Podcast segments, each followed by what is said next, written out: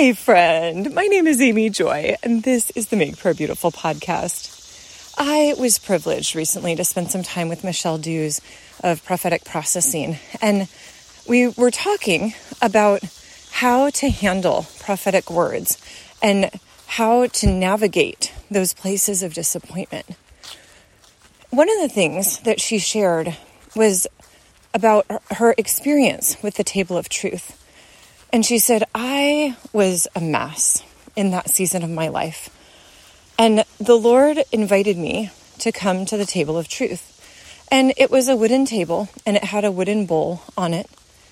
And he said, You know, there's a lot of things over in the corner that you don't want to talk to me about. And until you're willing to talk to me about them, we can't have real intimacy. And she said, Well, it's true. I don't want to talk about them. I'm, those are things I'm ashamed of. Those are things I'm embarrassed about. Those are things I wish weren't a part of my story. And Jesus said, Yeah. And until you acknowledge them and we, we look at them together, we can't get any closer. And he said, I have this bowl here, and you can put those things in here on the table of truth. We get to look at them together. And so I don't know exactly what her process was like or how long it took to take these different stories, these different things that she had hidden or tried to hide from Jesus, but she would bring them one by one, these stories, and she would share them with Jesus and put them in the bowl. And she would share them and put them in the bowl.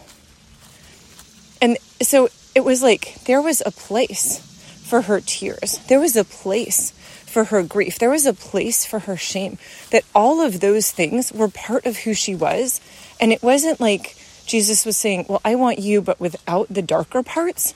He was saying, I want you, all of you. Oh, that is so beautiful to me.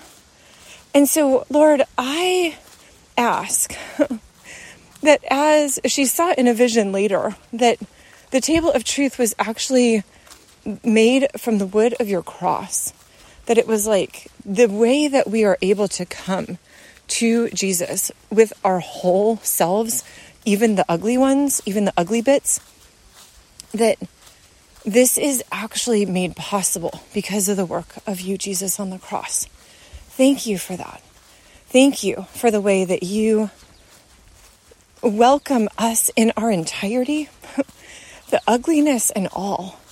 Lord, thank you that you have made a way to transform that ugliness into uh, healing, first of all, but then also a place of ministry, also a, a way for us to be able to um, bridge between ourselves and a hurting world.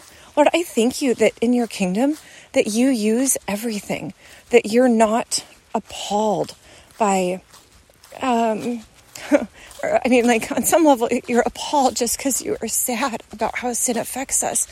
But that when you look at your children, sort of like a parent, if they see a little baby that has had a diaper blowout, you know, it's not like, oh my goodness, put the baby outside and never look at it again. It's like, oh, oh, this is a mess. Let's clean this up as quickly as possible. But Lord, there still is such a deep heart of love for the baby because it's like, oh, you're just precious to me. And I don't want you to have this diaper blowout anymore. Let's clean it up. So, Jesus, we come to you with open hands and we ask that you would be glorified. Thank you, Jesus. Amen.